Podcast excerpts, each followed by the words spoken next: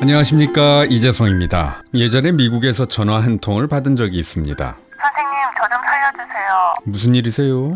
제가 변비약을 하루에 100알씩 먹어요. 변비 때문에 고생하는 여성들을 많이 보아왔지만 이 경우는 좀 심했습니다. 절망적으로 하소연하는 그녀의 상담 요청에 쉽게 전화를 내려놓을 수가 없었습니다. K양에게 변비가 생긴 건 3년 전 유학차 미국 땅을 처음 밟았을 때부터였는데요.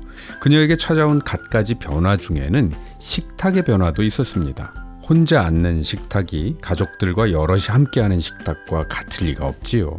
아침은 토스트빵과 우유, 점심은 햄버거와 콜라, 그리고 저녁은 비스켓으로 때우는 경우가 허다했다고 합니다. 게다가 잘 안 되는 영어, 두려움, 외로움, 향수병 이런 스트레스는 그녀의 식욕을 떨어뜨리고 또 장 운동까지 떨어뜨리기에 충분했습니다. 자, 대변이란 입으로 들어간 음식물이 소화되지 않고 남는 찌꺼기입니다.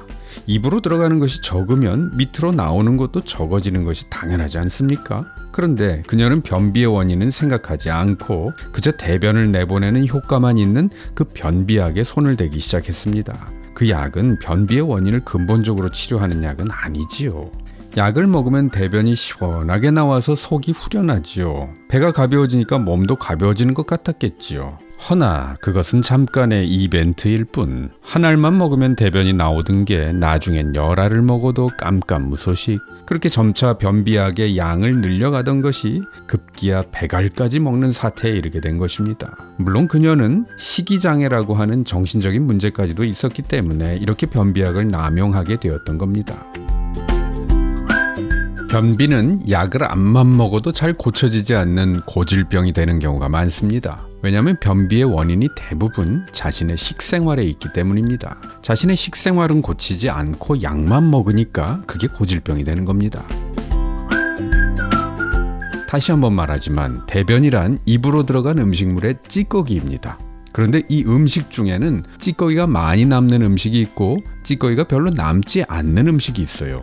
그 찌꺼기란 바로 섬유질을 말합니다. 찌꺼기라고 표현했지만 이 섬유질은 상당히 중요한 영양소입니다. 섬유질은 대장으로 흘러들어온 각종 노폐물과 발암물질을 흡착해서 밖으로 끌고 나오는 역할을 합니다. 마치 대장 속을 걸레질하듯이 청소하고 나오는 게 바로 섬유질이에요.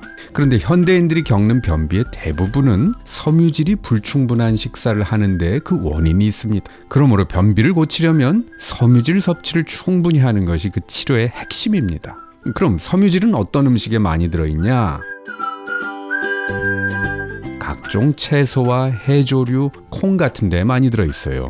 밀가루 음식, 흰 쌀밥, 고기, 뭐 소세지 이런 데는 거의 들어있지 않아요. 저는 변비에 가장 좋은 반찬 한 가지를 꼽으라면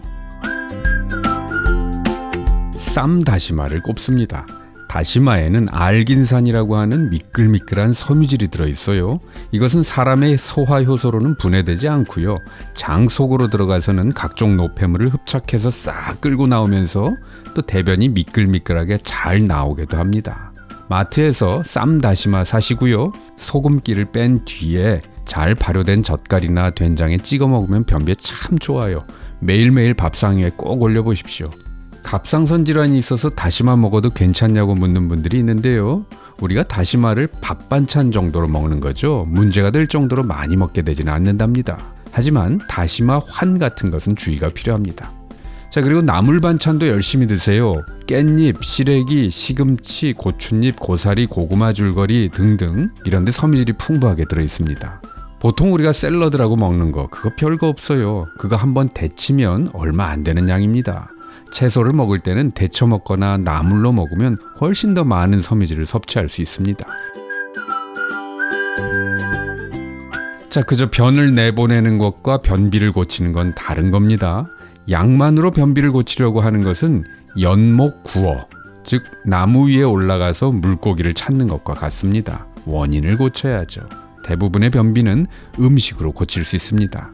우리가 식탁에서 흔히 만나는 음식들 알고 먹으면 더 건강해지고 더 감사해집니다. 그게 이 식탁보감 채널에서 제가 여러분을 만나는 목적입니다. 소식 놓치지 않으려면 구독하기 버튼 꾹 눌러주세요. 지금까지 한의학 박사 이재성이었습니다.